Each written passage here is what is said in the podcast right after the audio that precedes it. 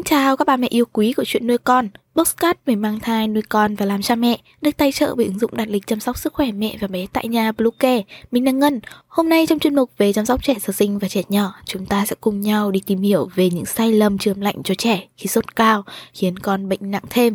Chúng mình sẽ quay trở lại ngay sau đây.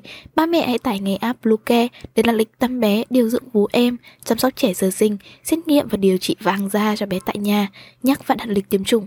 Ngoài ra, BlueCare còn cung cấp các dịch vụ xét nghiệm níp, lấy mẫu tại nhà, massage mẹ bầu, chăm sóc mẹ sau sinh, thông tắc tia sữa, hút sữa và rất nhiều dịch vụ y tế tại nhà khác. Truy cập website bluecare.vn hoặc hotline 24/7 098 576 8181 để được tư vấn cụ thể các mẹ nhé.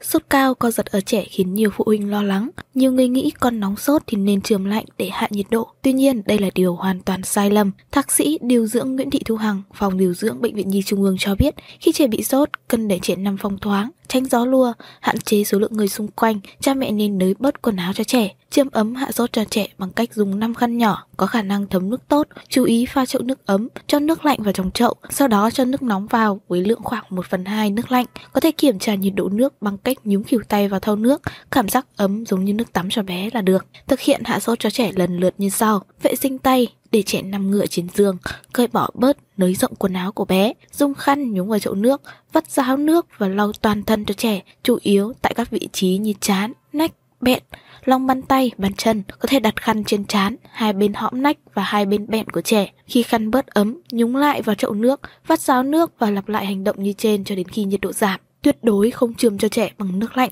vì khi chườm lạnh sẽ làm các mạch máu co lại, lỗ chân lông cũng co lại, làm cho nhiệt độ không thoát ra ngoài được và trẻ sẽ càng sốt cao hơn. Thạc sĩ Hằng nhấn mạnh, khi nước ở trong chậu hết ấm thì thay chậu nước khác hoặc cho thêm nước nóng, kiểm tra lại nhiệt độ của nước và lau người tiếp cho trẻ. Đo lại thân nhiệt của trẻ sau mỗi từ 15 đến 30 phút chườm để kiểm tra sự thay đổi của nhiệt độ. Đừng chườm cho trẻ khi nhiệt độ nhỏ hơn 37,5 độ C.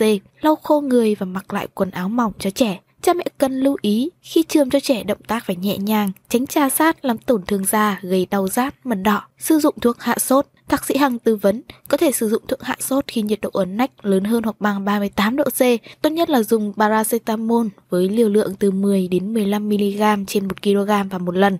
Mỗi lần cách nhau từ 4 đến 6 giờ theo chỉ định của bác sĩ. Cho trẻ uống nhiều nước để hạn chế tình trạng mất nước. Áp dụng với những trẻ từ 6 tháng tuổi trở lên. Dự phòng sốt cao, co giật ở trẻ bằng cách theo dõi tình trạng sốt, chườm ấm hạ sốt kịp thời và cho trẻ uống thuốc hạ sốt theo đơn của bác sĩ. Trong trường hợp trẻ đã có tiền sử sốt cao, co giật thì cần sử dụng thuốc dự phòng co giật theo chỉ định của bác sĩ đã hướng dẫn, đưa trẻ đến các cơ sở y tế hoặc các bác sĩ chuyên khoa nhi để khám, tìm nguyên nhân sốt và điều trị bệnh. Theo các bác sĩ, sốt là khi nhiệt độ cơ thể tăng trên mức bình thường, lớn hơn hoặc bằng 37,5 độ C.